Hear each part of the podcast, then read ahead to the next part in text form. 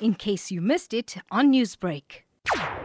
Firstly, what had happened is that the public itself was totally against any kind of development at the racecourse, especially when we talk in terms of a logistics park. The matter, the community want anything of that nature to happen.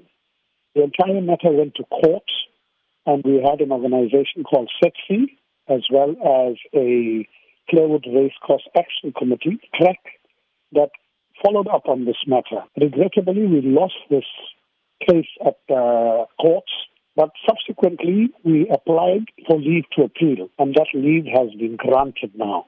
So, basically speaking, now the matter will go back to court, and the residents of the area are appealing the matter in that the judge has erred in granting a logistics park at Clairwood Racecourse. Mr. Sayed, you're now calling on residents to take a stand by attending a urgent public meeting at the community hall this evening. Now, what are you hoping to achieve here?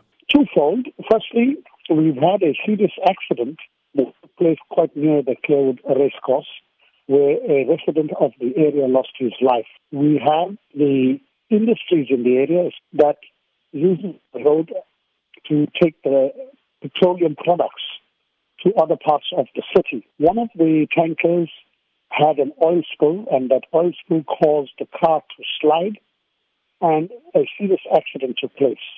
The road itself that leads up to the racecourse is a dangerous road in the sense that we've had quite a lot of oil spills recently and we had quite a lot of these tankers using that particular route. If at the moment the road is busy, can you imagine what it's going to be like once the logistics park, logistics park is ready? So basically we're saying we had enough of this traffic, we had enough of this pollution, we had enough of these trucks causing the deaths of our people, and we want the community to take a strong stand and say enough is enough. We don't want any of these trucks. We don't want the logistic park.